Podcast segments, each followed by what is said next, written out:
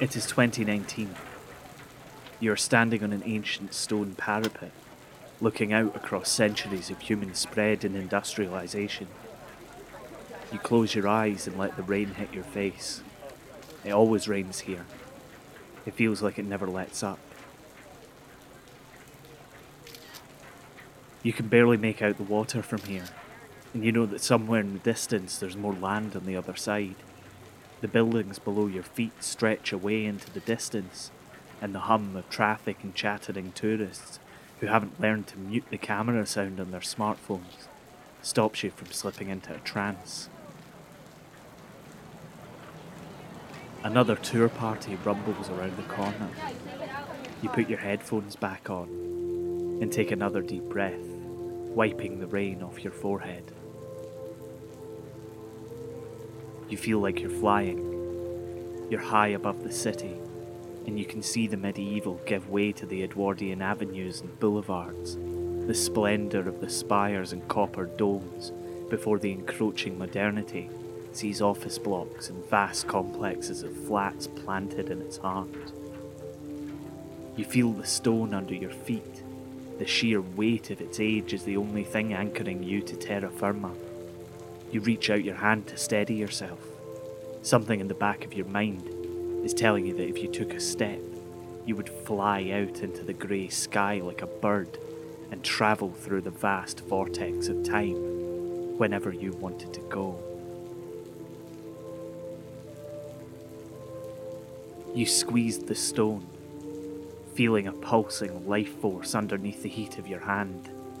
Wet, crenulated, cold, and pockmarked from generations of conflict. And then. It's one o'clock. You take a step out.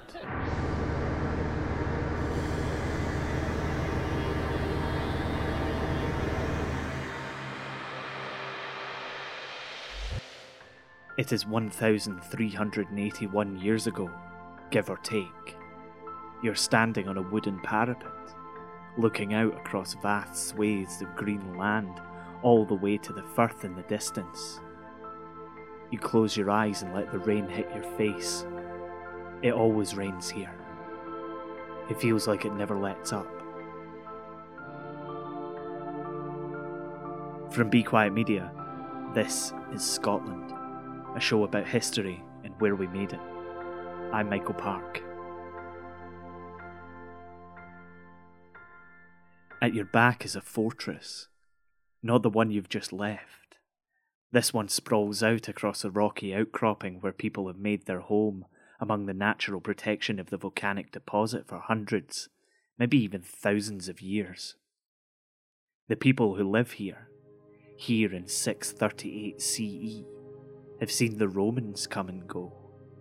The Votadini, as they were known by the Romans, had lived comfortably in the zone between Hadrian's Wall and the Antonine Wall, but were left high and dry when the Romans pulled out of Scotland late in the 3rd century. They tried to become a friendly buffer state to their former Roman occupiers, and reaped what few benefits remained until the last of the Empire's soldiers left Britain in 410. By the time you're standing here, the Votadini have become the Gododdin. You might have heard of the Gododdin before. Their exploits from here at their fortress of Dunedin are legendary and are written down in an epic poem which eulogises the incredible bravery of their warriors at the Battle of Catraeth, thought to be modern Catterick. The poem is the first reference to someone named Arthur. You know, the one with the table and the wet sword. These Gododdin look through you, out over the wooden walls of their fortress and out into the settling dusk. Below the high rock on which you and they stand are faces. Hundreds, if not thousands, of faces obscured by distance and the light from fires which are held out in front of their ranks. Their numbers are illuminated, and the light glints off sword and shield. You look back at the Gododdin, huddling together, turning their faces away from the assembled army. They're sick, malnourished, Somewhere below you, there's a gate. A snaking line of people trickles away from it where it pulls in the body of the force below. There is an almighty crash as the gate splinters and tears away from its primitive hinges.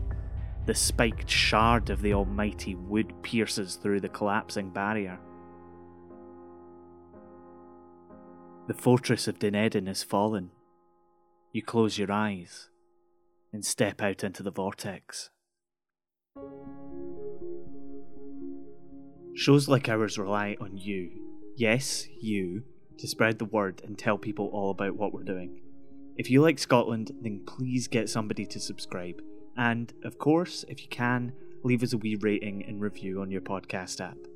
I know it's boring to hear all the time, but it really does help a lot.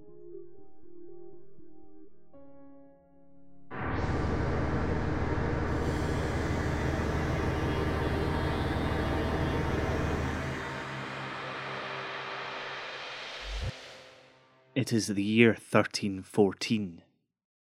You are not standing on a parapet. You're crouching behind a boulder, flanked by men all dressed in dark clothing.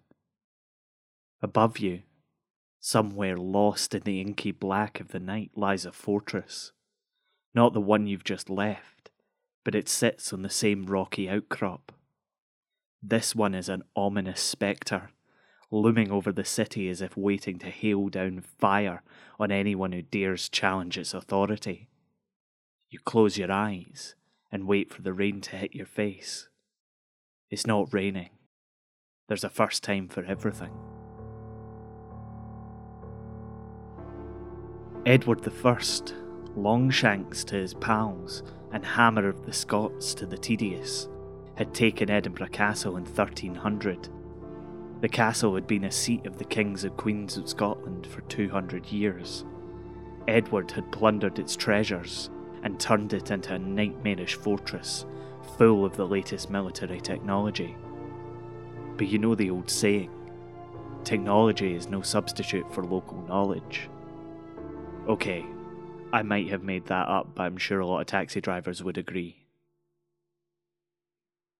By 1314, Longshanks was seven years in the ground, and his son, Edward II, wasn't as menacing a proposition to the Scots, who again began taking castles under the leadership of one Robert the Bruce. That's where Thomas Randolph, the Earl of Moray, comes in. He's one of the men in front of you, and he started scrambling up the rocks and onto the cliff. In fact, he's the second man behind the real hero of the piece. That's William Francis leading him up the cliff.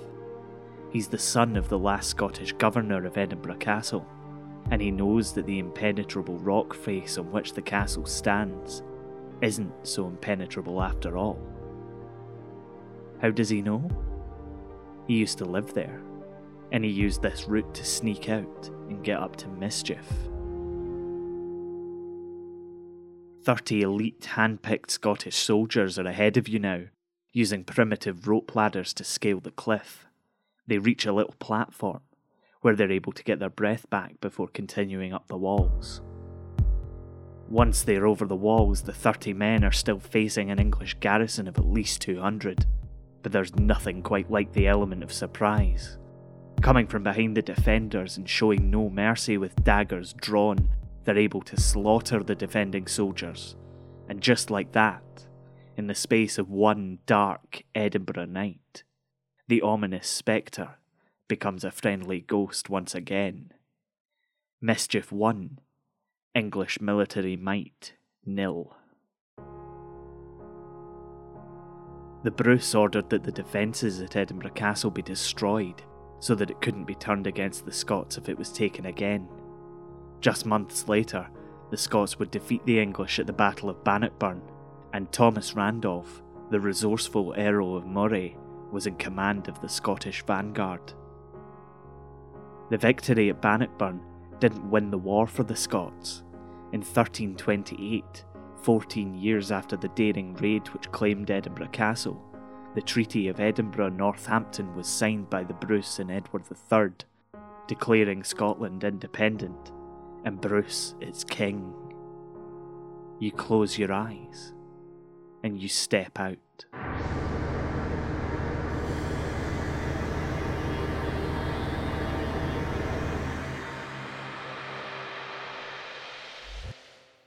You're sitting on the back of a cart. Its wheels creak and crackle against the stones in the road which leads up to the Castle Rock and the Great Fortress. It's seen better days, but work is almost complete to refortify it since the English took over again in 1334.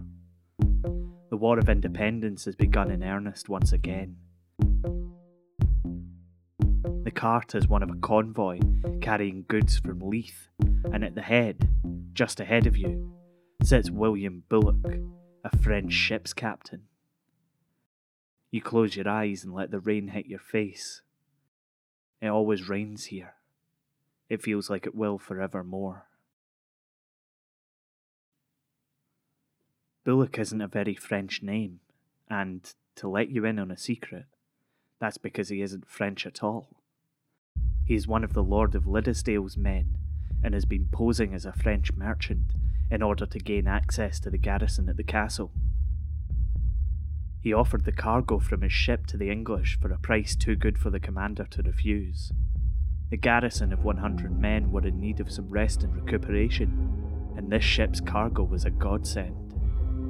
But there isn't any cargo. There isn't even a ship. As you sit on the cart trundling up to the castle gate, you and everyone on every cart know that there is only one mission here. As the convoy arrives at the gatehouse, the portcullis is raised. The mighty iron grating, with the vicious spikes at the end, locks in place, and the first cart is allowed through. The rest stop. One makes sure to take its place below the portcullis.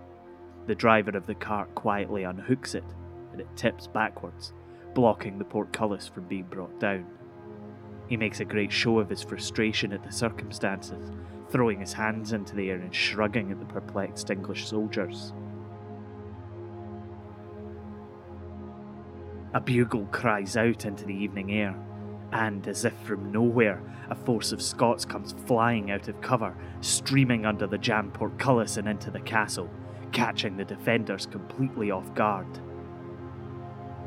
What happens next is a blur of whirling steel and spraying blood. The garrison is quick to surrender, but their capitulation means nothing. No quarter is given, and the remaining soldiers are decapitated and their bodies thrown from the walls of the castle. You jump down from the cart and step through time onto the parapet. Your hand is laid on the same piece of stone, and the noises of the traffic and of the tourists and their cameras are back. A cacophony of chittering and chattering, selfies obscuring the skyline. The Guardian and sometimes tormentor of Edinburgh stands, overlooking its people, waiting for its next call to action. The rain is the same. It always rains here.